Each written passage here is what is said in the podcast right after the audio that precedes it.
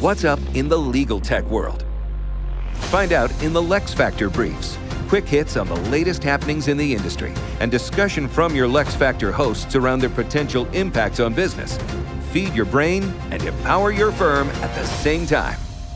Hey, everybody, welcome to another episode of the Lex Factor Briefs. It's your host, Lauren, here. and your co-host Brad. Was that too much? It was not. I liked it. It was uh, just energetic. okay. It was good. I All liked right, let's get this show, show. on the Yeah, road. definitely. Let's have some a excitement brief, today. a brief, a brief, very- excitement, A brief excitement, brief, yes. a brief, brief. Okay, take it down a notch. Oh, okay. It's been too long. It's too Not much. brief enough. Too much. Brad, how are you? I'm doing well. Yeah. Anything exciting Some, going some, on? some very exciting things are going on. Yeah, Our like new what? Oh. event space is open here at Lexicon. Ooh. Absolutely for your holiday parties, perhaps Exactly. maybe just a business meeting. mock trials. Mock trials. There's two courtrooms Yeah. in there. You know what else is also available? what? Recording podcasts. What? Yep, yep, yep. It can be done at any time. So just give us a they, call. They could be us. They could be anyone. Could be us. you guys could sitting be. right here at this table, our table that we have autographed. Was this too much? No, shameless plug. It was fine. It's we're just good. we're just doing our jobs, guys. Um, and as a reminder, listen, subscribe. You can Yeah. find us on all the podcast channels. like us. Yeah, easy plug again. It really does shameless. Yeah. Anywho, let's get to some content. Okay, what are we talking about today? So today we're talking about an article from law.com uh, titled Law Firms Are Focused on Office Returns and Hybrid Work, but they're missing the point. Ooh, what point are they missing? Um, so we all know this. There's there's a bigger issue in the legal industry, and it's it's really about the business side of law. It's about culture, operations, uh, client centricity, things like that. Ooh, and that's a big word it there. was a I, big I was word. proud of you on that thank you, thank you. I didn't mess it up.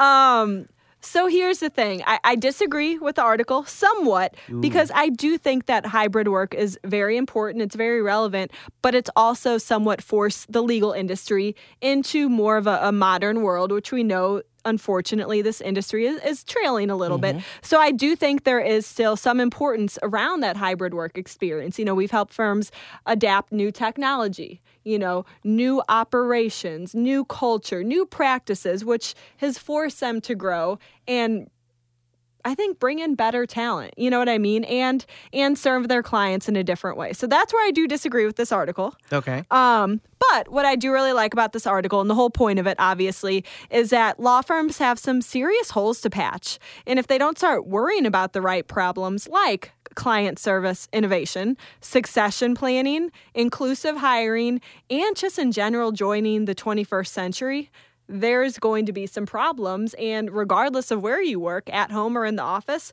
that's pointless if you're not patching your other holes. Exactly. I really like your last point. I think that is so critical, especially with the way that the world is today with people wanting that hybrid environment. It's not just that, though. We talk a lot about that hybrid environment, but it's also benefits, flexibility, their own hours.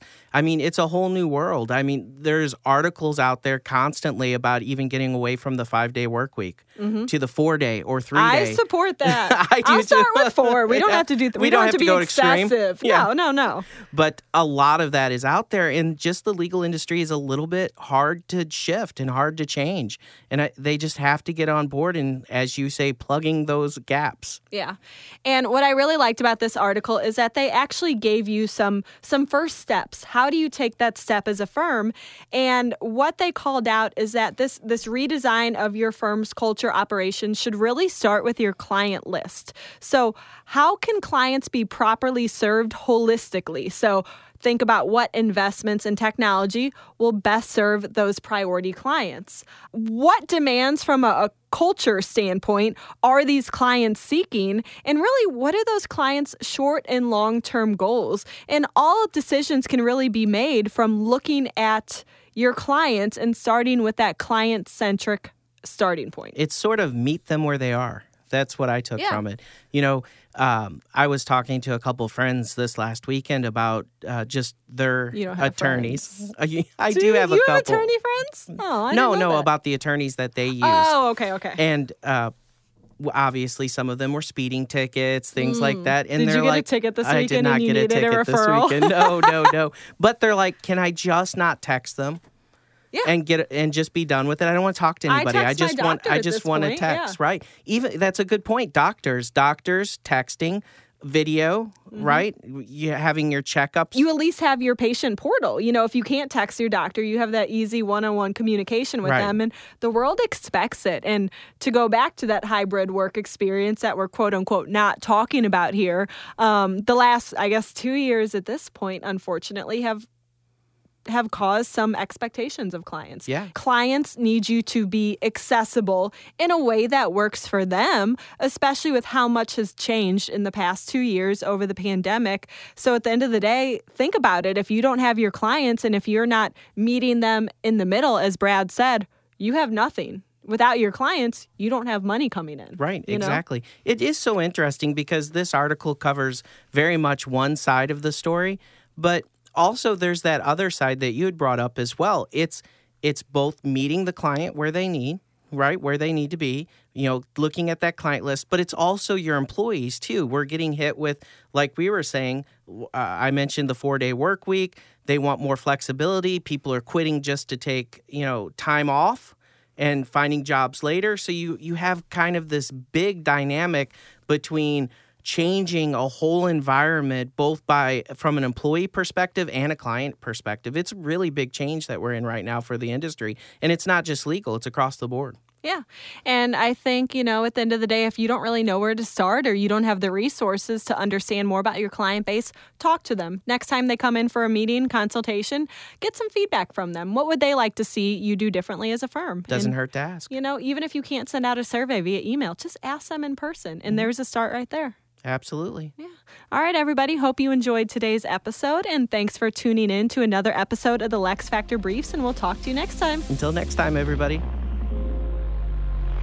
Thanks for tuning in to The Lex Factor. Lexicon takes care of business so you can take care of law. Learn how to build a better practice at lexiconservices.com.